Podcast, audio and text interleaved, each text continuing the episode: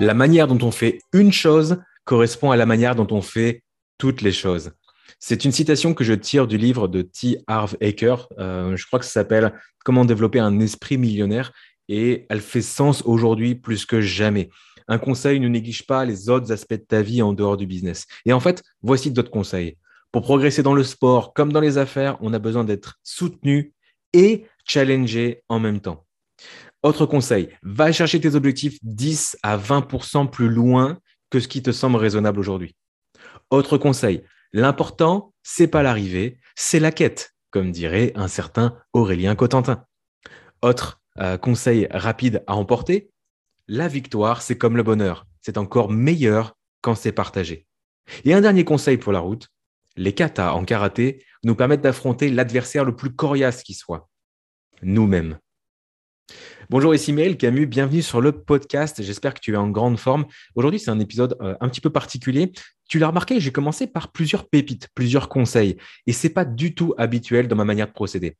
Euh, en général, je ne suis pas là pour te mitrailler de tips, de pépites, de conseils, de résumés ou que sais-je. Et c'est pourtant ce que j'ai fait. Pourquoi? Parce que je voulais te montrer que ce n'est pas forcément la meilleure méthode pour absorber de l'information. Là, je t'ai donné des, quelques conclusions que j'ai faites euh, au cours des dernières semaines. Par exemple, euh, la manière dont on fait une chose correspond à la manière dont on fait toutes les choses. Je te dis ça, je te le bombarde. Voilà, tu prends, tu prends pas. Allez, va-t'en. J'espère que ça t'a servi. Non, j'aime pas du tout cette approche. Tu sais bien que mon approche, moi, c'est plutôt la théorie du M&M's. Tu te souviens de ce que c'est? Si tu as suivi les autres épisodes de podcast, ça te dit probablement quelque chose. La théorie du M&M's, c'est qu'il y a une cacahuète qui, qui est enrobée de chocolat. D'accord? La cacahuète, c'est le conseil pur que je peux te donner. Euh, ça peut être euh, un conseil sur le trafic, sur le marketing, sur, euh, sur ton business en général, sur un petit aspect mindset. Voilà, c'est l'astuce, c'est le conseil. Mais cette cacahuète seule, je trouve que c'est dommage de la balancer telle qu'elle. Je trouve que c'est plus intéressant de l'enrober de chocolat. Le chocolat, c'est quoi? C'est le storytelling autour. Le storytelling, tu sais, c'est l'art de raconter des histoires, certes, mais c'est surtout pour t'expliquer dans quel contexte est-ce que cette pépite a été extraite. Si je te dis juste, euh, la manière dont on fait une chose correspond à la manière dont on fait toutes les choses. Bah oui, c'est bien, mais c'est quoi le concept C'est quoi le contexte?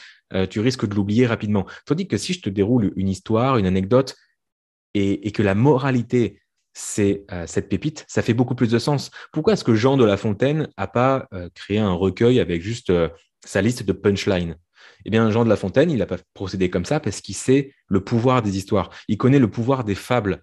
Euh, alors, je ne suis pas un grand spécialiste de, La Fontaine, mais euh, tu prends le, renard et le corbeau ou n'importe les, animaux malades de la peste. Ben voilà, dans, les animaux malades de la peste, par exemple, il te balance pas la morale comme ça en pleine tronche, il te l'amène tranquillement. Tu sais, la morale, c'est euh, suivant que vous soyez fort ou puissant, enfin que vous soyez faible ou puissant, les jugements de cour vous rendront noir ou blanc. Euh, c'est ça la moralité de cette, euh, fable. Et euh, toute la fable, en fait, il développe un petit peu ce concept et la moralité, elle arrive comme the punchline finale qui te fait te remémorer le truc. Tu vois, encore une fois, je suis pas un grand spécialiste de La Fontaine. Pourtant, des années après, cette moralité m'est restée en tête, déjà parce qu'elle a fait sens, mais elle a fait sens aussi parce que j'ai eu tout le contexte avant. Donc c'est ça en fait la théorie du Menems, c'est qu'on peut pas balancer des cacahuètes à la tronche des gens, il faut l'enrober de chocolat. Euh, des cacahuètes sans chocolat, ça reste juste des cacahuètes. Si on veut que ce soit un M&M's, il faut que ce soit enrobé de contexte et euh, du coup de ce que j'appelle ici la fable. Bon, parenthèse fermée, c'était juste euh, un peu méta là d'analyser cette introduction.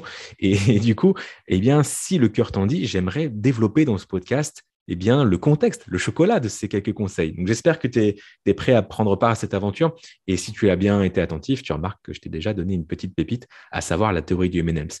Euh, je t'invite, quel que soit ton domaine d'activité, euh, à ne pas juste euh, trancher dans l'art en donnant, si je puis dire, la moelle, la substantifique moelle de ce que tu veux dire, mais vraiment de d'enrober. En fait, Russell Brunson en parle très bien aussi, le CEO de ClickFunnels.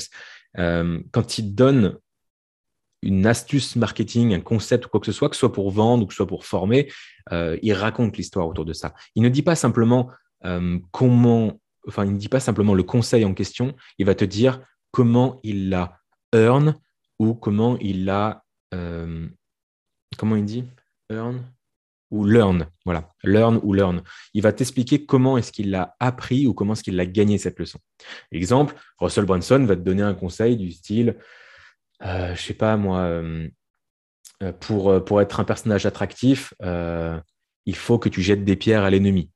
C'est un conseil marketing, ce n'est pas, pas, le propos. Eh bien, il va pas simplement te dire jette des pierres à l'ennemi. Il va te dire euh, il y a quelques temps, j'ai lancé un business, j'ai essayé de communiquer de telle manière, de telle manière, ça n'a pas marché, et euh, j'ai cru que j'allais faire banqueroute jusqu'au jour où j'ai compris, euh, enfin, j'ai croisé un mentor qui m'a dit Russell, tu n'as pas, tout, pas tout compris, il faut que tu jettes des pierres à l'ennemi, il faut que tu aies un ennemi commun contre lequel lutter.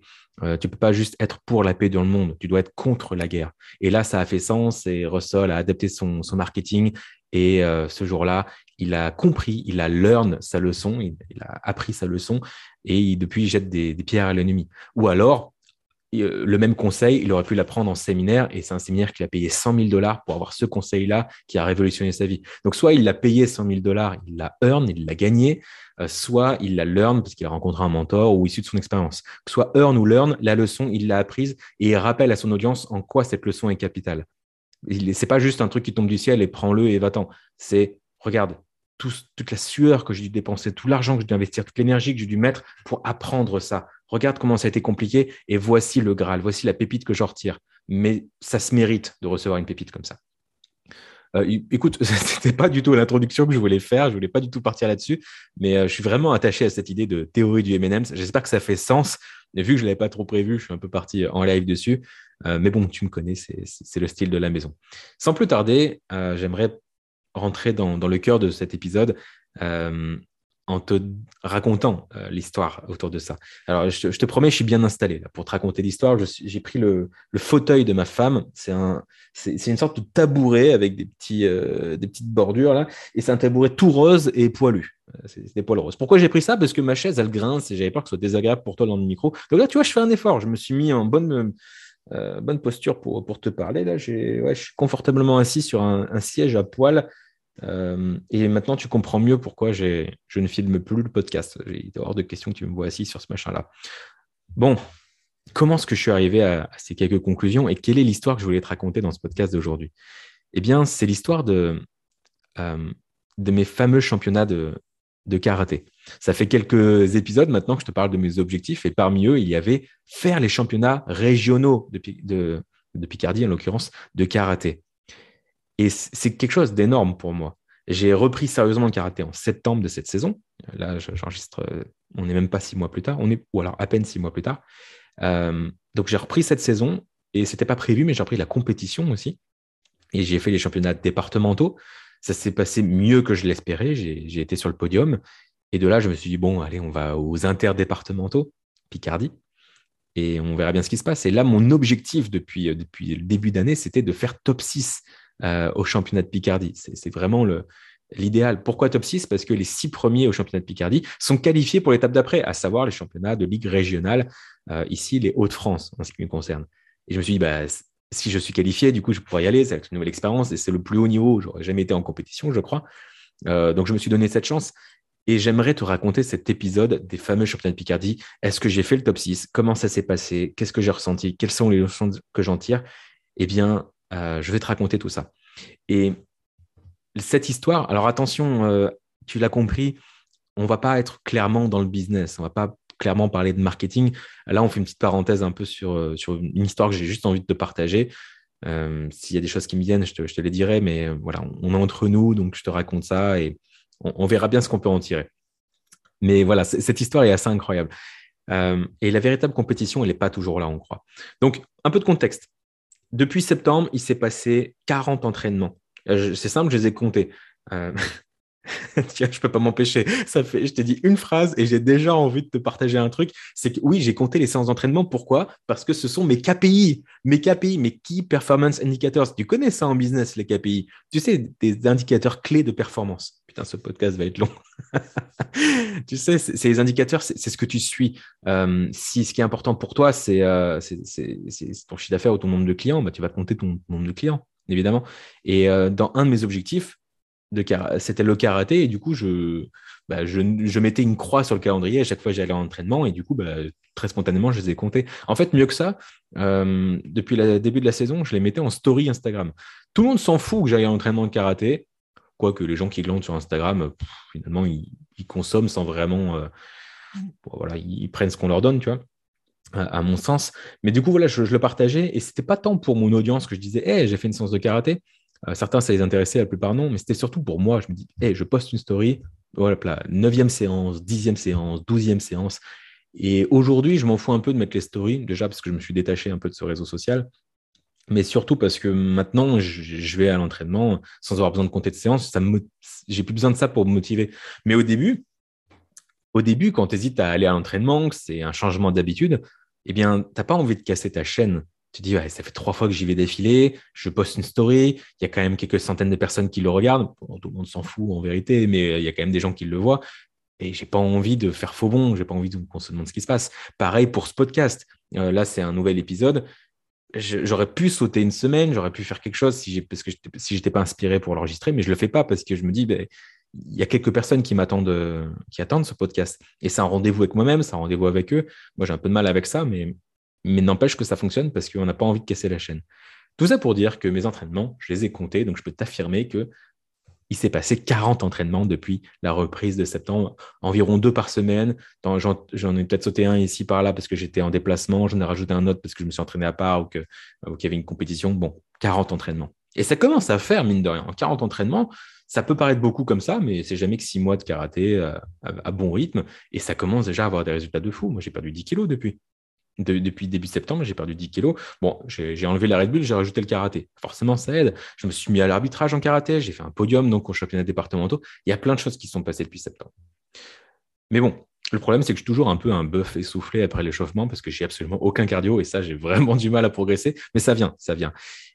Mais là, ça rigole plus ça fait 40 entraînements, d'accord, mais ce dimanche de, février, c'est les championnats interdépartementaux. Pour certains, les championnats de Picardie en karaté, c'est une formalité. Pour moi, dans ma tête, c'est l'équivalent des JO.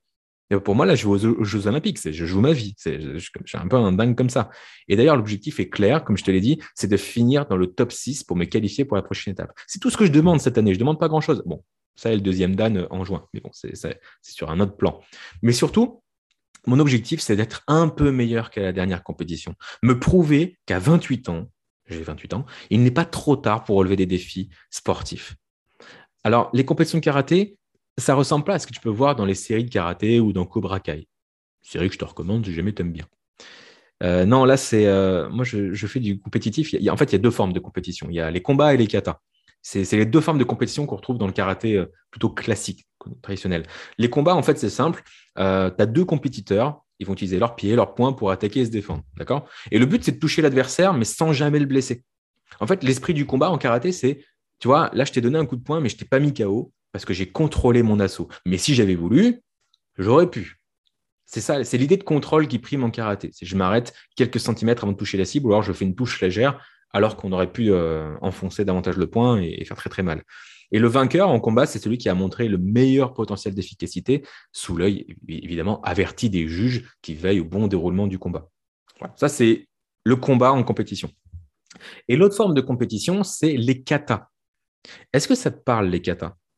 Les katas, ce sont des enchaînements, on va dire, codifiés de mouvements, donc de blocage, de coups de poing, de coups de pied, de rotation, de saut. Ce sont en fait des combats contre des adversaires imaginaires, des combats virtuels. C'est vraiment la pure tradition de l'art martial. Vu de l'extérieur, ça ressemble à, des mouvements euh, un peu esthétiques, on ne sait pas à quoi ça rime, mais en vérité, euh, euh, c'est un combat virtuel et ça, existe depuis, le début des, du, karaté.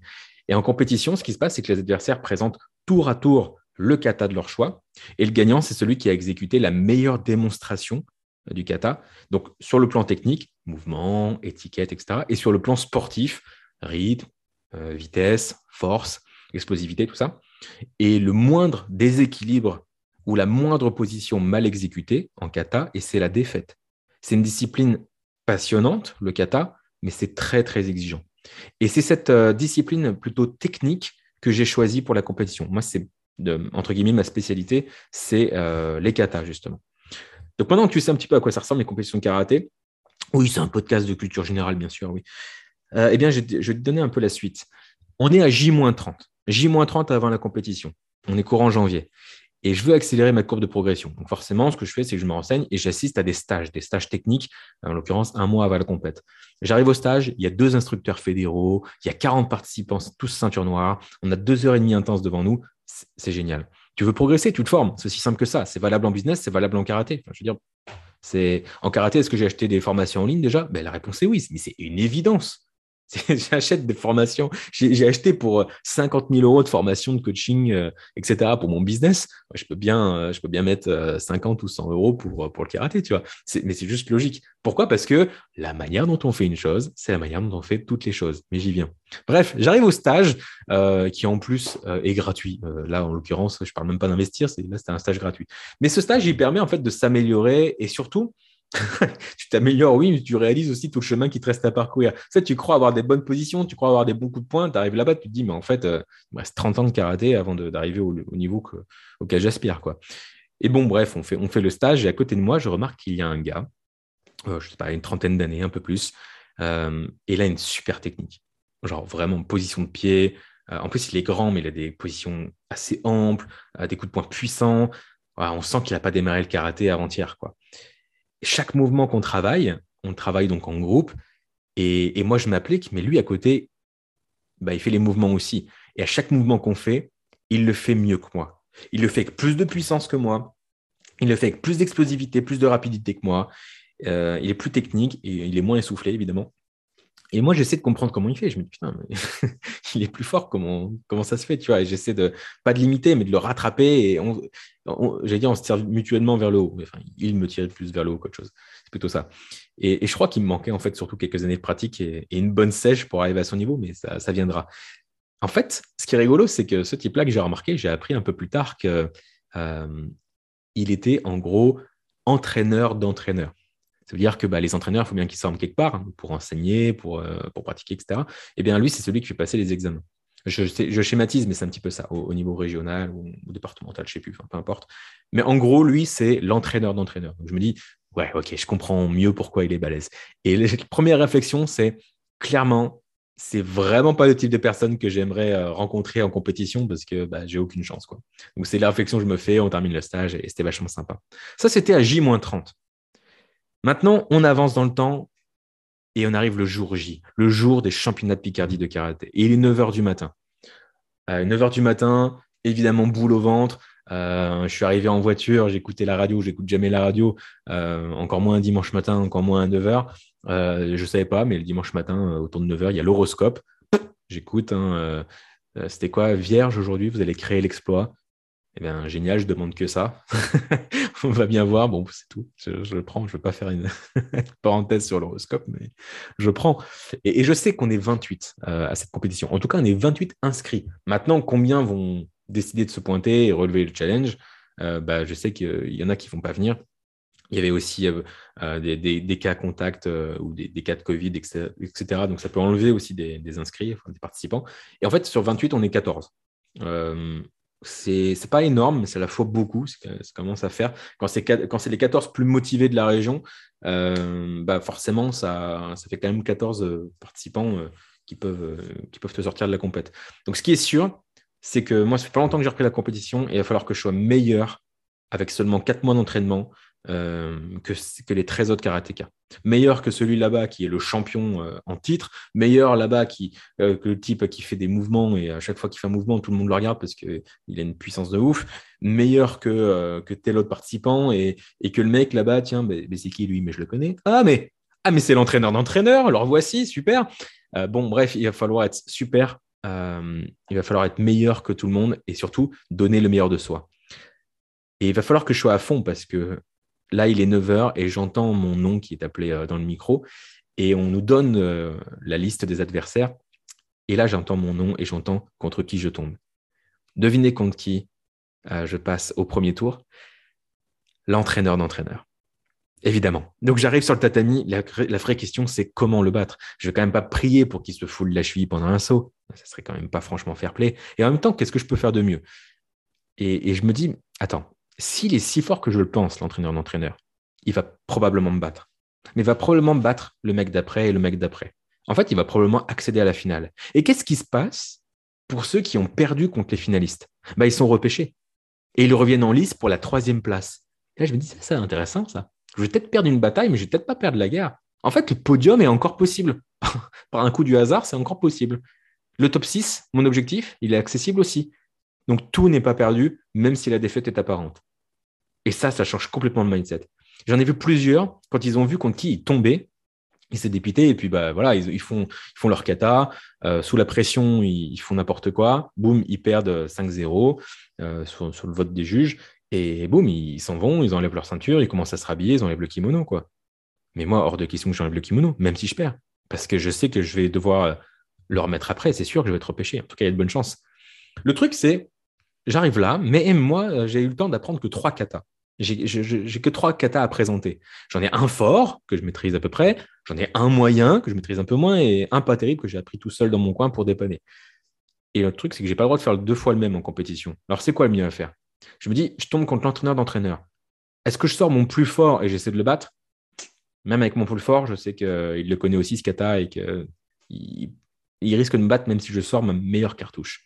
Si j'ai mis le plus faible, c'est un peu un manque de respect et je m'honore pas et et ça pourrait être stratégique, mais je me laisse aucune chance de côté. Imagine je sors le plus faible et lui, fait une grosse erreur. Et, du coup, qu'est-ce qui se passe? Est-ce qu'il va quand même gagner euh, en ayant fait une erreur à cause de mon kata plus faible? Alors que si j'en avais fait un meilleur, bah, tu vois, je l'aurais peut-être battu. C'est très compliqué. Au final, je choisis le kata moyen. Ça me laisse une chance de gagner sans gaspiller ma meilleure cartouche. Et c'est là où c'est stratégique. C'est là où, quand on connaît les règles, on peut prendre des bonnes décisions. Je t'ai déjà expliqué euh, probablement comment j'avais eu les concours de Sciences Po. C'est absolument pas parce que je suis un crack en sciences politiques, encore moins en histoire. En fait, j'ai eu mes concours de Sciences Po. Je rappelle, c'est des concours très très exigeants. Je les ai eus avec 8 sur 20 en histoire.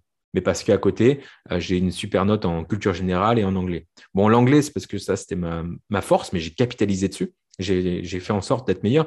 Tel quel, si je me présentais euh, au concours de Sciences Po, j'aurais peut-être eu 12 sur 20 en anglais. Et, j'aurais pu essayer d'avoir 12 aussi dans les autres matières. Non, je me suis dit, pas grave pour les autres matières, je mise sur l'anglais, je passe de 12 à 18, comme ça je m'assure un truc, et après le reste, je me débrouille. Et surtout, j'ai appris la méthode, je savais ce que les examinateurs attendaient, je savais euh, comment construire une dissertation, je ne savais, j'avais zéro culture générale, j'en ai pas beaucoup de culture générale, euh, mais je savais comment argumenter. J'avais pas besoin d'être une encyclopédie sur pattes, j'avais juste besoin de connaître 15 ou 20 faits qui pouvaient rentrer dans euh, plusieurs thèmes de dissertation. voilà, juste stratégique, connaître les règles. Quand vous connaissez les règles, vous avez la puissance. Moi, en tant qu'arbitre au karaté, est-ce que j'ai un avantage sur les compétiteurs qui ne connaissent pas les règles? Bien sûr, parce que je sais les attentes des arbitres. Voilà, parenthèse fermée, mais quand on connaît les règles, quand on sait quoi on joue, c'est beaucoup plus puissant. Quand on sait ce qu'attend un client, c'est un cheat code. Bon, voilà, tu comprends le parallèle. Toujours est-il que c'est bon, j'arrive sur le tatami, je salue mon adversaire, celui qui a la technique irréprochable, l'entraîneur d'entraîneur. Je sens le poids du regard des cinq juges parce que on est sur un arrive sur le tatami, un juge à chaque coin plus un juge en face. Ils sont assis avec un drapeau rouge dans la main droite euh, et un drapeau bleu dans la main gauche ou vice versa. Et, euh, et à la fin des prestations, soit ils lèvent le drapeau bleu pour euh, celui qui, le compétiteur euh, avec la ceinture bleue, soit il lève le drapeau rouge pour compétiteur à ceinture rouge. Bon, voilà, il désigne le gagnant par un vote. Vu qu'ils sont cinq, il y a forcément un gagnant qui sort du lot, soit 3-2, 4-1 ou 5-0. OK? Donc, je sens le juge qui nous regarde, je sens le poids du public, euh, je sens le poids du regard de, mon club aussi qui est là. J'ai pas envie de les décevoir. Il y a ma famille qui est venue m'encourager. Je veux pas les décevoir et je veux pas me décevoir moi non plus, quoi. Et le problème, c'est que ce qu'ils savent pas encore, tous ces gens-là, c'est que là, l'échec est inévitable. Moi, je le sais parce qu'il faut être lucide. C'est pas grave, j'exécute le kata du mieux euh, que je peux. C'est ce kata-là que j'avais utilisé pour avoir la troisième place déjà au championnat départementaux, donc j'ai confiance. Il n'est pas parfait, clairement, mon kata, mais il n'est pas trop mal, je suis assez content. Et, le truc, c'est que la pression m'a fait faire quelques erreurs, donc ça, c'est un problème aussi. Je n'ai pas trop géré la pression, mais c'est pas grave. Je progresse et de toute façon, mon adversaire est bien meilleur. D'ailleurs, les juges sont unanimes, c'est mon adversaire qui passe et c'est mérité en fait. C'est très bien comme ça, il devait gagner quoi qu'il arrive. Mais encore une fois, il est trop tôt pour renoncer il est trop tôt pour retourner au vestiaire. Donc je continue de m'échauffer parce que bon, j'ai confiance. Mon adversaire, mon gars, il va aller en finale et je vais être repêché. Et tu sais quoi? Ça ne manque pas. On m'annonce qu'il me reste deux matchs à disputer pour le podium. Donc je suis repêché, je dois affronter le premier, enfin je dois affronter en fait tous, les autres qui ont perdu contre l'entraîneur d'entraîneur tout simplement. Donc ça me fait deux matchs à disputer et euh, je devrais arriver euh, sur la troisième place. Donc j'ai deux matchs à faire. C'est cool, je vais pouvoir euh, retenter ma chance, mais là j'ai un nouveau dilemme. Là, j'ai un match à disputer, un kata à faire. Qu'est-ce que je fais? Est-ce que je sors mon meilleur kata? Comme ça, je m'assure un top 6. a priori, si mes calculs sont bons, que je fais mon meilleur kata et que je le bats, je suis dans le top 6. Ou alors, est-ce que je garde mon kata le plus faible, enfin, j'utilise mon kata le plus faible maintenant? Comme ça, je garde le meilleur pour la dernière manche pour peut-être accéder à la troisième place, mais au risque de ne pas y accéder du tout si je perds. Et c'est là où il faut maîtriser la gestion du risque. En business, c'est la même chose. Est-ce que je mets davantage de budget pub pour avoir un retour sur investissement? Euh, Il faut connaître ces chiffres, il faut connaître euh, les risques. Qu'est-ce que, je peux tenter? Qu'est-ce que je peux ne pas tenter? Là, j'ai pesé le pour et le contre. Je me suis dit, ça peut le faire et du coup, je prends le risque. Je sors Kankudai. C'est pas mon meilleur kata. Il n'est pas parfait. En fait, il n'est pas si ouf que ça mais il suffit à convaincre les juges et en fait, je gagne 5-0, 5 drapeaux pour moi, 0 pour l'adversaire. Le vote est unanime. J'ai senti que l'adversaire n'était euh, pas le meilleur que j'avais rencontré jusque-là, euh, que ce n'était pas sa spécialité, les katas, a priori. Et je me suis dit, si je dois sortir ma moins bonne cartouche, autant le faire maintenant. Donc, je l'ai fait et ça a payé. Mais il reste encore le dernier match. Cette fois-ci, mon adversaire, c'est un vétéran. Il est plus expérimenté, euh, clairement, mais visiblement, ça n'a pas suffi pour battre l'entraîneur d'entraîneur. Donc, il est probablement fort, mais pas aussi fort que l'adversaire qui m'a battu, et quelque part entre les deux. En gros, j'ai mes chances. Sinon, il ne serait pas au repêchage avec moi. Donc, j'enlève toutes mes croyances, je mets toutes mes croyances de côté. J'oublie un peu la fatigue qui commence à peser entre l'échauffement, la pression, les deux premiers katas où tu te donnes à fond, et puis là, en plus, il faut enchaîner. C'est pas grave. Je m'avance sur le tatami. J'annonce le nom de mon kata favori. Donc là, c'est ma meilleure carte, c'est mon meilleur kata. Euh, en japonais, Gojishio Sho, le nom de mon kata, ça signifie 56 pas. Et quand je l'annonce, il y a un truc qui me revient. 56 pas. Mais ça fait beaucoup quand même comme mouvement dans un kata. Et en fait, c'est un kata déjà de quatrième dan, c'est un kata avancé et surtout c'est un kata long. Et c'est un kata d'autant plus long quand ça fait euh, deux heures que tu t'entraînes, que tu es échauffé, que tu fais des katas et que tu as de la fatigue en fait, et que tu n'as pas de cardio de base. Et là, je réalise, en fait, c'est un kata que je maîtrise bien quand je le sors en premier ou quand je le fais une fois l'entraînement en entier et que je me donne à fond. Mais là, après deux autres katas où je suis épuisé, sortir un kata de 56 pas avec l'intensité qu'il demande, j'ai pas du tout pensé à ça. J'annonce le kata et je me dis, mais j'arriverai jamais au bout. Et bon, c'est pas grave. Je le tente. J'avais gardé mon atout dans ma manche euh, de kimono, on va dire. Mais est-ce que j'avais encore l'énergie de l'utiliser correctement, ce kata, cette, cette tatou-là? Évidemment, là, je suis en sueur. Ça dégouline le long de ma tempe. Je peine à, saluer les juges sans perdre mon souffle. J'observe la prestation de mon adversaire expérimenté. Les jambes tremblantes. Enfin, moi, j'ai les jambes tremblantes comme si je venais d'enchaîner trois séries de squats. C'est à peu près ça. Et voilà, j'ai fait mon kata. Il a fait le sien. Je suis quand même arrivé au bout. J'ai fait de mon mieux. On patiente. Il y a un coup de sifflet de la part des juges qui annonce le début des votes. Cinq secondes plus tard, un deuxième coup de sifflet, et cette fois-ci, tout le monde lève le drapeau. Et là, il y a cinq juges qui, lèvent leur drapeau en même temps pour désigner le gagnant. En une seconde, je compte les voix. Un drapeau rouge pour moi, un drapeau bleu pour lui, un rouge, un rouge, un rouge. Et je gagne 4-1. C'est gagné. Non seulement je suis qualifié pour les championnats Hauts-de-France, mais en plus je repars avec une médaille. Et ça, c'était inespéré. C'était peut-être ça l'exploit, en fait. C'est un scénario encore meilleur que celui que j'avais pu imaginer. Donc, troisième place, 4 à 1. J'ai appris plus tard que la personne qui avait levé le drapeau pour l'adversaire s'était trompée euh, demain. Ça peut arriver. Il n'a peut-être pas pris son café. Je ne sais pas ce qu'il a foutu. Euh, les arbitres aussi, enfin les juges aussi ont parfois de la pression. À ce niveau-là, ce pas des juges qui ont 20 ans de carrière non plus. Donc, euh, OK, c'est intéressant. Parce que moi, je commence à me remettre en question, mais bon, très bien. Donc, ça fait 5-0 pour mes deux derniers matchs, hypothétiquement. Peu importe. Le scénario reste merveilleux. Et moi, je suis sur un petit nuage. C'est ma première grande victoire de l'année et c'est un objectif atteint. Un objectif qui pourtant me semblait un peu inaccessible. Je voulais le top 6 et finalement, je venu dans le top 3. Et ça, c'est incroyable. Alors, soyons honnêtes, c'est juste une compétition de karaté. C'est que le niveau interdépartemental en Picardie. Et la médaille, euh, c'est bon, j'ai presque 30 ans, je n'ai plus rien à foutre. C'est toujours sympa de l'afficher. Euh, et voilà. Et c'est intéressant parce que du coup, je regarde mes deux dernières médailles. Troisième au championnat de l'Aisne, troisième au championnat de Picardie. On pourrait croire que je suis constant d'être toujours troisième. Mais en fait, non. Troisième à un petit niveau et troisième à un niveau plus élevé, c'est pas la même place. Il y a une différence d'être troisième au championnat de l'Aisne et troisième au championnat du monde. Ça reste les mêmes places, mais c'est pas le même niveau. Donc, euh, finalement, ça marque une progression. Moi, si je fais troisième toute ma vie, jusqu'au championnat du monde, ça me va très bien, tu vois. Donc, euh, non, franchement, c'est cool. Mais l'important, c'est pas la médaille, c'est pas est-ce que j'ai gagné la compétition ou pas Non, l'important, c'est le sentiment de progression. C'est de m'être battu pour un objectif ambitieux. C'est d'avoir réussi au-delà de mes espérances. L'important, en fait, c'est que je suis fier de moi. Et, ça me donne la banane. Je me dis, mais putain, j'ai progressé. Euh, 40 séances investies, c'est du temps, c'est de l'énergie, c'est du focus, c'est quelque chose de nouveau, c'est un nouveau défi. J'ai plus 20 ans, je n'en ai pas 40 non plus, mais j'en ai plus 20. C'est un défi. Et, moi, je trouvais ça incroyable pour moi-même de, rendre l'impossible possible. Même à une toute petite échelle, encore une fois, c'est pas grand-chose. Mais c'était puissant. C'était puissant pour moi de montrer au Meryl de 9 ans, celui qui commence le karaté, que deux décennies plus tard, j'ai pas lâché. Et je suis encore ma passion du karaté. Et que je compte bien la poursuivre encore quelques décennies de plus. Pas que en compétition, mais vraiment euh, l'adopter dans ma vie. Et j'ai regretté d'avoir euh, arrêté le karaté temporairement pendant plusieurs années, euh, quand j'étais ado ou jeune adulte, par manque de temps, par ceci, par cela, par blessure, ce que tu veux. Je me dis, mais je le sais que c'est un chemin de vie et je regarde de l'avoir mis de côté.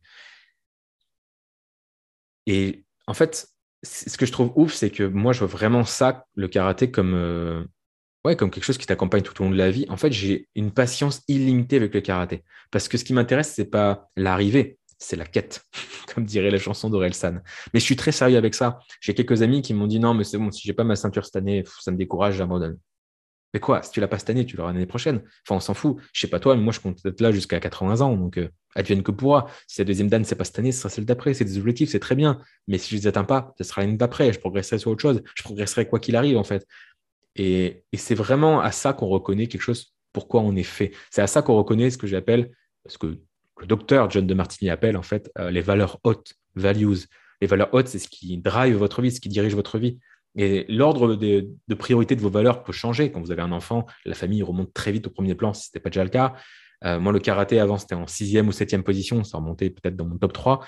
Donc, tu vois, les, valeurs évoluent avec le temps, mais, mais les, ça marque un petit peu euh, tes priorités dans la vie, en fait. Les valeurs, là, il faut les comprendre dans le sens priorité. Et j'ai toujours su que les priorités en faisaient partie. Et je le reconnais parce que euh, j'ai une résilience illimitée vis-à-vis du karaté. Parce que, en fait, même si je n'ai pas le résultat escompté, j'aime tellement le chemin que ça ne me dérange pas, en fait. Et étonnamment, quand on est détaché du résultat et qu'on kiffe le chemin, bah, on progresse plus vite. Euh, l'amour de, la discipline, euh, l'amour de cette discipline nous fait progresser plus vite que la moyenne. Et du coup, c'est là où on a des résultats.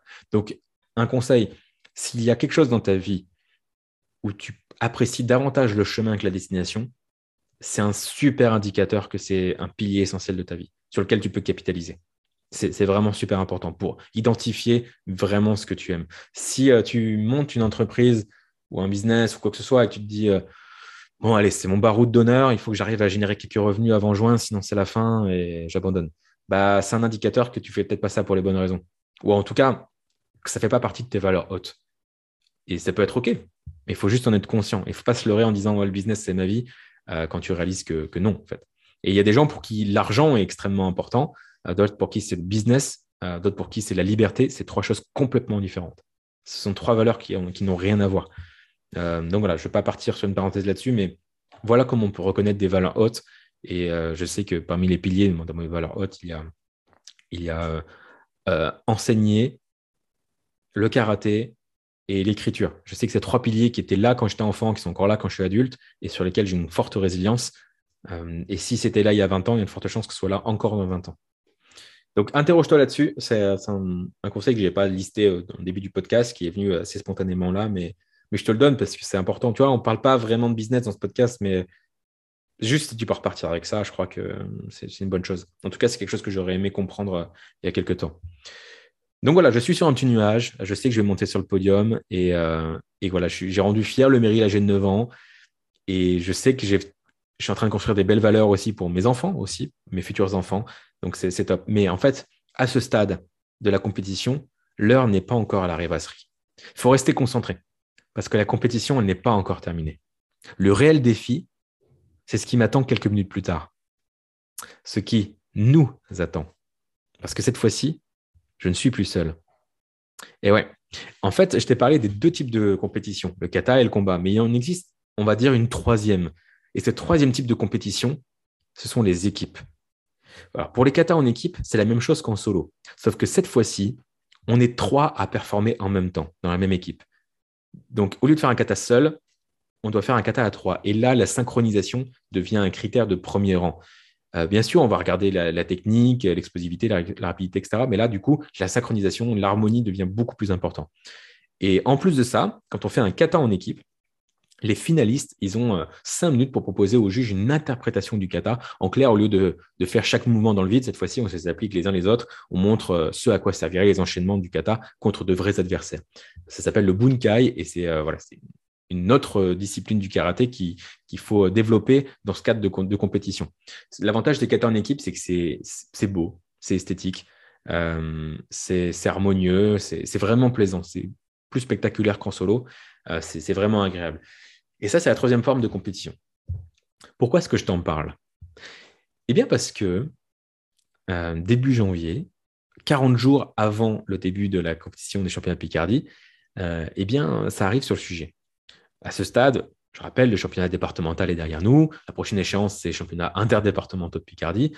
Euh, c'est un peu compliqué depuis les changements de région. Hein. Moi aussi, je suis peut-être un peu old school. Je, parle Pour moi, la, Picardie, c'est encore la région. Je suis un peu perdu avec ça. Tu vois, vieille école. Mais bref, à partir de ce niveau-là, ça y est, on peut présenter des katas en équipe. Au niveau de l'Aisne, on peut pas. Au niveau de Picardie, on peut. Au niveau départemental, on peut pas. Au niveau du dessus, on peut. Donc, tu l'as compris, ça demande beaucoup de travail, euh, un kata en équipe. Et encore, faut-il avoir une équipe pour commencer. Il euh, faut qu'il y ait trois personnes qui sont suffisamment à l'aise en, kata, qui soient dans le même club, dans la même catégorie d'âge, euh, et qui veuillent faire une équipe. Alors, par chance, dans notre petit club de Soissons, il y a trois karatékas motivés et on y va. Donc, euh, mon pote Ludo est partant pour rejoindre l'équipe. C'est génial. Mais voilà, on est deux. Mais la question, c'est est-ce qu'il y aura un troisième acolyte? Donc, troisième acolyte pour les katas en équipe. on cherche du côté des entraîneurs. Bon, il y a un entraîneur, il y a un entraîneur qui ne fait plus de compétition. Il y a l'autre qui est arbitre. Il y a l'autre qui, est coach. Euh, personne de dispo. Au niveau des pratiquants, la plupart sont plus jeunes que nous. Parce que nous, on senior, tu vois. Donc, euh, on ne peut pas compétitivité de compétitiver, je sais pas comment on dit, faire la compétition ensemble. Et puis il y a les autres qui préparent euh, les compétitions euh, combat. Euh, donc, comment est-ce qu'on fait? Est-ce qu'il y en aurait un parmi les combattants qui serait assez courageux pour assurer les combats et les katas en équipe? Eh bien, heureusement pour nous, il y en a bien un. Il s'appelle Kevin, il n'est pas facile à convaincre, mais finalement, il relève le défi et il nous rejoint. Et là, l'équipe de trois, elle est complète. Et notre enthousiasme est complet aussi. On est un peu plus d'un mois avant un championnat et on décide de former une équipe. Ce qui est un défi fou. On ne forme pas une équipe un mois avant le championnat, mais ça peut le faire on y va. Donc on, fonce, on s'entraîne. Le 13 février, c'est la date de la compétition, ça approche tout doucement.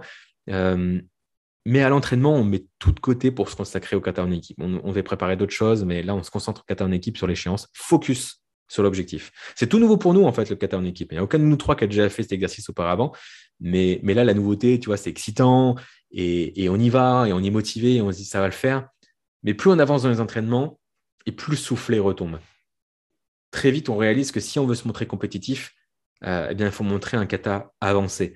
Et du coup, l'entraîneur nous, suggère euh, Goju Osho, donc un, kata que je connais, que je fais de temps en temps en compétition. Le problème, c'est que Ludo et Kevin ne le connaissent pas, donc déjà, il faut l'apprendre. Donc c'est très bien, mais apprendre un kata un mois avant une compétition, c'est très très court. C'est pas grave, on apprend, et enfin, eux doivent apprendre le kata, mais ce que je n'ai pas pensé, c'est que moi, je devais le réapprendre. Pourquoi? Parce que le faire en solo et le faire en équipe, ça n'a rien à voir j'ai des vieilles habitudes à corriger, je dois me travailler, je dois changer la musique, on va dire, pour moi, pour me caler sur une partenaire.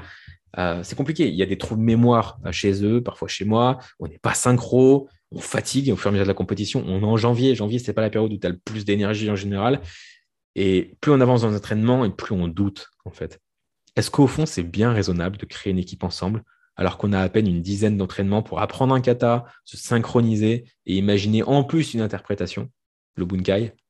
Et là, on, voilà, énorme doute. Énorme doute. Et 15 jours avant la compétition, cette fois-ci, eh bien, euh, on réalise que bah, ça ne sera pas parfait, c'est sûr. On ne peut pas prétendre à la perfection en un mois d'entraînement. Mais si on se montre efficace, on peut réussir à se présenter à la compétition déjà. On pourrait faire un truc pas mal. En fait, ce serait déjà pas mal de rien que se présenter. Tu vois, il y a toutes les. C'est pas facile déjà de monter une équipe. Donc, déjà, arriver et proposer quelque chose, c'est déjà bien. On sera fiers de nous. En plus, avec la pandémie, bah, voilà, il y a pas mal de pratiquants et de compétiteurs. Euh, enfin, le nombre a baissé, tu vois. Et en fait, on n'est même pas sûr qu'il y aura d'autres équipes à affronter si jamais on se présente. Il y a tellement peu de gens qui relèvent ce défi que c'est on pourrait bien qu'on soit tout seul. Bon, c'est tout. Et, et c'est pas étonnant parce que c'est quand même plus difficile que ça en a l'air. Mais c'est quand même fun. Donc on s'entraîne et mieux que ça, on progresse.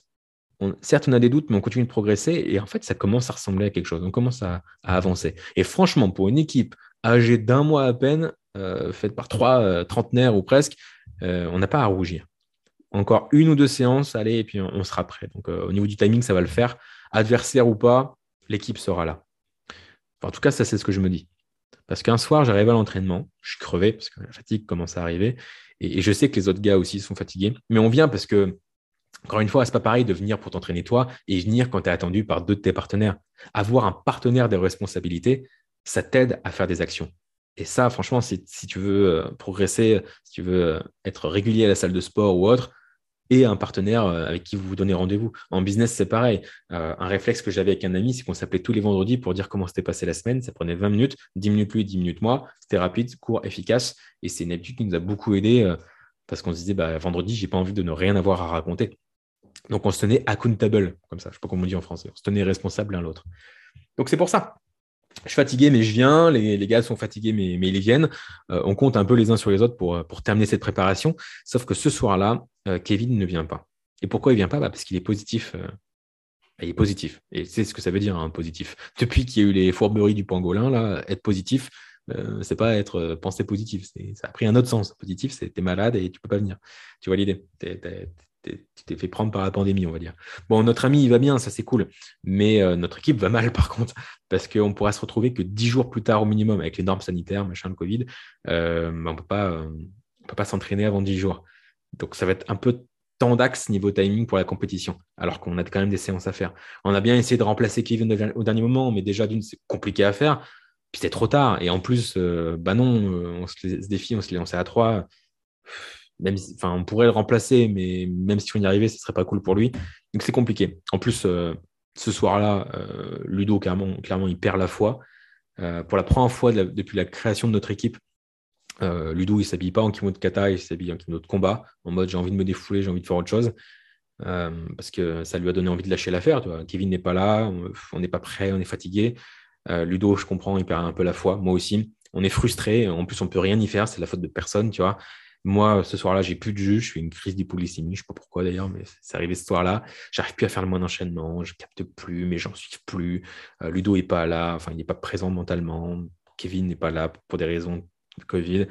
Euh, là, il y a un constat. On est euh, deux semaines avant la compétition et les trois équipiers, on est tous les trois KO. Et je me dis, mais comment est-ce qu'on va réussir à assumer ça Donc, ça sent la fin, ça sent le roussi. Et quelques jours plus tard, euh, enfin dix jours plus tard, le temps que Kevin revienne, euh, là, on a un constat. Il nous reste, je crois, cinq jours avant la compétition. Et on ne peut pas avoir fait tout ça pour rien. Oui, c'est dur. Oui, on est fatigué. Oui, on n'en peut plus. Oui, on a baissé les bras. En fait, on a failli abandonner et tout lâcher. Euh, mais on n'a pas fait tout ça pour rien. Quoi. On doit s'honorer. On doit honorer le club. On doit honorer nos efforts. Et la bonne nouvelle, c'est que Kevin de retour. Il va bien. Ludo, il, il s'est remis dans le mood. Moi aussi. Voilà, il fallait juste un petit break et, se remettre dans, le bain. Et là, on se dit, bon, c'est bon, il nous reste cinq jours. Focus, si jamais on fait les bonnes choses, on peut, on peut y arriver. Focus intense sur les actions les plus importantes à mener. On sera jamais prêt, ça c'est sûr, mais ça on le sait depuis le premier jour en fait. Et je ne sais même pas ce que ça veut dire être réellement prêt. Mais on se doit juste d'être les plus prêts possible.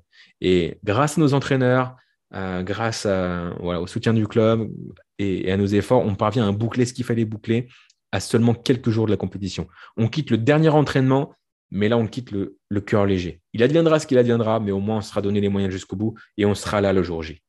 Et le jour J, il arrive tellement vite. On arrive le jour J, et putain, mais c'était il n'y a pas si longtemps qu'on se disait euh, oh, Tu rigoles, on va pas former une équipe va pas former une équipe pour les katas, si. Et en fait, euh, Bon, on a 40 jours et les 40 jours sont passés tellement vite. Donc, on est le jour J, et après les katas en solo, cette fois-ci viennent les katas en équipe on s'avance sur le tatami tous les trois. Il y a un silence dans le gymnase parce qu'il n'y a pas beaucoup d'équipes, c'est pas souvent qu'on voit ça. Et c'est le seul tatami, c'est tous les regards sont braqués sur nous, il n'y a que nous à regarder à ce moment-là.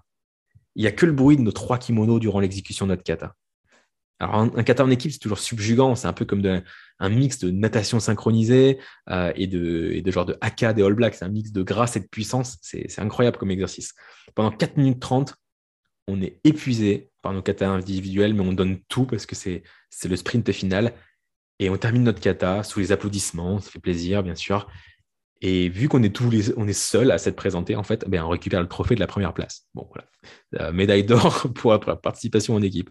Vu de l'extérieur, on pourrait penser qu'on n'avait pas d'adversaire, ce qui n'est pas faux. Mais vu de l'intérieur, nous, tous les trois, on avait l'impression d'avoir battu mais, 1000 adversaires. On a battu la procrastination, on a battu la fatigue, on a vaincu l'angoisse, le doute.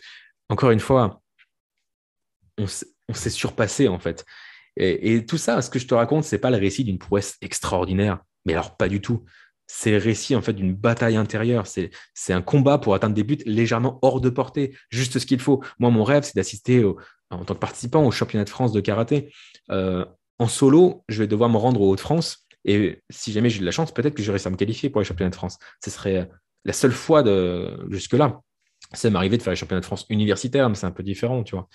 Et, là, ce qui est sûr, c'est que les championnats de France, on va les faire en équipe parce que euh, le système fait qu'on est directement qualifié pour, euh, pour les championnats de France. Bon, on fera rien parce qu'on n'est pas du tout prêt, tu l'as compris. Mais waouh, c'est plus loin que l'objectif qu'on s'était fixé. Enfin, c'est parti d'une blague. Eh, si on fait une équipe euh, kata, ça pourrait être cool. Ah, ben, on va au championnat de France, là, les gars. Donc, c'est une histoire incroyable. On l'a à peine voulu et ça se passe. Qu'est-ce qui se passera si jamais on se prépare? Donc, c'est ça qui est fou. Et ce que j'ai observé aussi, c'est, une question de rythme de progression. Euh, c'est, super intéressant parce que au début, la progression est très, très, très rapide, elle est fulgurante. Euh, et après, ça commence à stagner. Et le truc, c'est qu'en un mois de préparation, euh, bah, c'est les 80% de progression les plus fulgurants. C'est-à-dire que euh, si tu prépares pendant trois mois, le premier mois, tu vas énormément progresser, le deuxième un peu moins, le troisième, tu vas commencer à stagner. Et euh, à haut niveau, euh, il, faut, il faut trois ans pour progresser d'un pour cent de plus. Tu vois, c'est un peu ça l'idée. Donc nous, on a juste eu un mois, mais c'est le un mois 80-20, tu vois ce que je veux dire? Donc maintenant, le prochain défi, c'est quoi? Bah, C'est les championnats de Ligue régionale Hauts-de-France, qui sont dans 15 jours, après la compétition. Pour moi, c'est cette semaine. Et, je je te parle même pas des objectifs de progression dans l'arbitrage, ni de passage de grade en fin d'année, tu vois. Juste, je parle juste de, la compétition et. Euh, maintenant, si tu suis euh, mon travail, que ce soit avec mes newsletters, mon podcast ici, la chaîne YouTube ou autre, euh, tu es peut-être surpris que je ne te parle pas trop de business. Mais si tu me connais encore mieux, tu sais que le karaté et l'écriture, bah, c'est les autres piliers de ma vie. Et que les leçons apprises dans un domaine sont largement transposables dans d'autres domaines. Je veux dire, là, on parle de quoi? On parle de persévérance, on parle d'audace, on parle d'esprit d'équipe, on parle de combativité. Ça, ce ne sont pas juste des valeurs de karaté ou des valeurs martiales. C'est aussi des principes incontournables pour monter et développer son entreprise ou achever n'importe quel projet finalement. Et je suis persuadé que mon karaté m'a fait devenir un meilleur entrepreneur et que mes aptitudes liées au business, ben en fait, ça fait peut-être de moi un meilleur karatéka. Pourquoi? Parce que la manière dont on fait une chose, c'est la manière dont on fait toutes les choses. Et c'est pour ça que les gens qui réussissent dans un domaine ont tendance à réussir dans d'autres domaines. Euh, je vais appeler ça l'effet Bernard Tapie. On aime ou on n'aime pas, mais je connais peu de gens qui sont businessmen, euh, chanteurs, euh, acteurs, je crois. Bon, il a une carrière, tu sais, très très vaste, très très variée en plus de ça. Il l'avait, paix à son âme. Mais tu vois ce que je veux dire.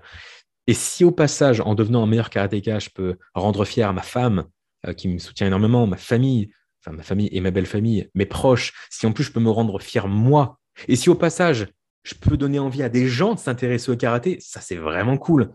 Ah, ça c'est carrément cool. Si je peux un peu racoler pour le karaté, c'est génial de, partager cette passion avec d'autres personnes. Si je peux inspirer simplement des gens à se dépasser. Si en plus, je peux en faire un épisode de podcast qui est lié à la fois au business et aussi au karaté et tout ça, et, d'en faire quelque chose et de le partager, et si ça peut inspirer des gens, mais alors c'est merveilleux comme parcours. Et, je suis super fier de le faire. Donc voilà ce que je voulais te partager euh, pour, pour cet épisode. Je ne sais pas combien de temps on est. Je crois qu'il est un peu plus, euh, un peu plus court que les autres. Je, verrai, je teste beaucoup de choses au niveau du format, tu vois, au niveau des sujets, au niveau du format, même au niveau du micro, même au niveau de mon siège, tu vois, le siège de ma femme là, à poil rose, c'est un test aussi. Je teste plein de trucs. Je crois aussi c'est des leçons à retenir. Euh, tu vois, pas je t'ai pas donné les pépites frontalement, à part euh, dans la première minute de ce podcast, mais je crois qu'il y a toujours des choses à piocher. Et j'espère que cette histoire euh, en plus d'avoir euh, peut-être un petit peu diverti, j'espère qu'elle t'aura inspiré sur certains points ou que tu retiendras peut-être un truc. Si tu veux me dire en commentaire de la vidéo YouTube ou, euh, par mail ou autre ce que ça t'a inspiré, je serais vraiment curieux de le savoir. Ça, me ferait très plaisir. donc voilà, tu, me le dis. Hum, tu, me, le dis. Maintenant, si je dois faire un point sur mes objectifs, encore une fois, tu, sais c'est quoi mes quatre objectifs de ce trimestre C'est de lancer ce podcast. Et très honnêtement, cette semaine, c'était pas facile. J'enregistre ce podcast beaucoup plus tard que prévu, mais les autres jours, j'avais pas l'énergie, j'étais concentré ailleurs ou juste c'était pas le bon moment et je me suis dit pourquoi est-ce que je m'impose ça, tu vois? Et au final, je me suis dit mais pourquoi je m'impose ça? Mais oui. qu'est-ce qui m'empêche de l'enregistrer deux jours plus tard? Ouais, bah peut-être qu'il sera publié un jour plus tard. Mais c'est pas grave. Je préfère publier un jour plus tard quelque chose qui m'inspire plutôt que de me forcer et, faire du contenu pour faire du contenu. Ça n'a pas de sens. Euh, donc voilà, juste c'est pas grave. Mais je reste focalisé sur l'objectif de lancer le podcast, euh, un épisode par semaine, et on verra après ce que ça donne. En tout cas, je prends, je du plaisir à le faire. C'est pas toujours facile de s'y mettre, mais c'est toujours un plaisir de le terminer et, de discuter avec toi. Euh, deuxième objectif, c'est de lancer une nouvelle offre. Euh, donc, j'ai toujours du taf avec euh, mon, business actuel, le Funnel Network. J'ai besoin de structurer ma méthode aussi pour la nouvelle offre. J'ai besoin de, faire une preuve de concept. Tu sais, c'est de tester ta méthode sur quelques clients, voir le résultat et avant de la partager au plus grand nombre. Donc, ça prend un petit peu de temps, tout ça. Je, te fais un point sur les objectifs parce qu'on est à la moitié du trimestre, un peu plus.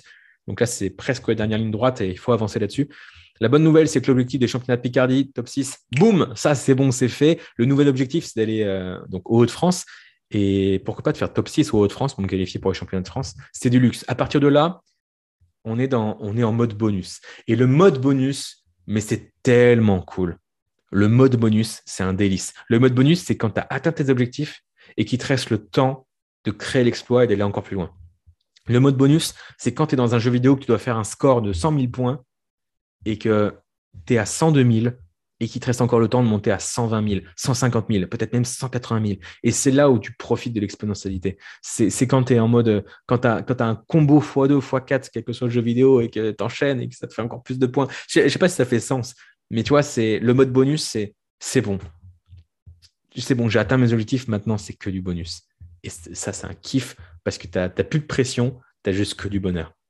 Et peut-être que le secret du, succès et de la vie, c'est peut-être de toujours se sentir en mode bonus et de se dire que quoi qu'il arrive, le minimum, c'est déjà assez. Je sais pas, je pose ça là, mais en tout cas, là, je me sens en mode bonus sur cet objectif-là précisément et ça, c'est cool. Quatrième objectif, c'est de publier mon livre. J'ai du retard, euh, j'avais besoin de, euh, peut-être de focus, j'ai besoin de mettre du sens dessus euh, et je crois que je suis aussi dans la phase de de valer l'humilité où je vois tout ce que j'ai envie de dire et je vois aussi tout ce, qui reste à dire. C'est un peu complexe comme processus. Je t'en parlerai dans un podcast différent. Là, on était assez centré sur le euh, côté karaté. Mais, mais ça avance, ça avance. J'espère que ce format te plaît. Euh, on était un peu hors sujet par rapport aux thématiques plutôt marketing et business habituelles. Mais ça reste moi, ça reste ma vie, ça reste des enseignements qui, je pense, peuvent euh, t'aider dans ton activité aussi. donc, je crois qu'on n'est pas totalement hors sujet non plus. Encore une fois, je, teste beaucoup tout ça. J'espère que ce n'est pas trop décousu. J'espère que c'est audible pour toi. Euh, je reste ouvert à tes commentaires et suggestions, puisque ce podcast, je le fais aussi pour toi. Et avant tout, je le vois comme une conversation. Donc, euh, voilà, si tu as, pu passer un bon moment ou retirer des choses, euh, c'est parfait. Et n'hésite pas à me dire ce que tu retires de ce podcast. Ça me, fera très, très plaisir. D'ici là, je te souhaite une excellente semaine et on se retrouve bah, immédiatement sur un autre épisode de podcast tu ne les as pas déjà tous écoutés. Et, sinon, euh, la semaine prochaine pour, pour le prochain épisode. À très vite. Ciao.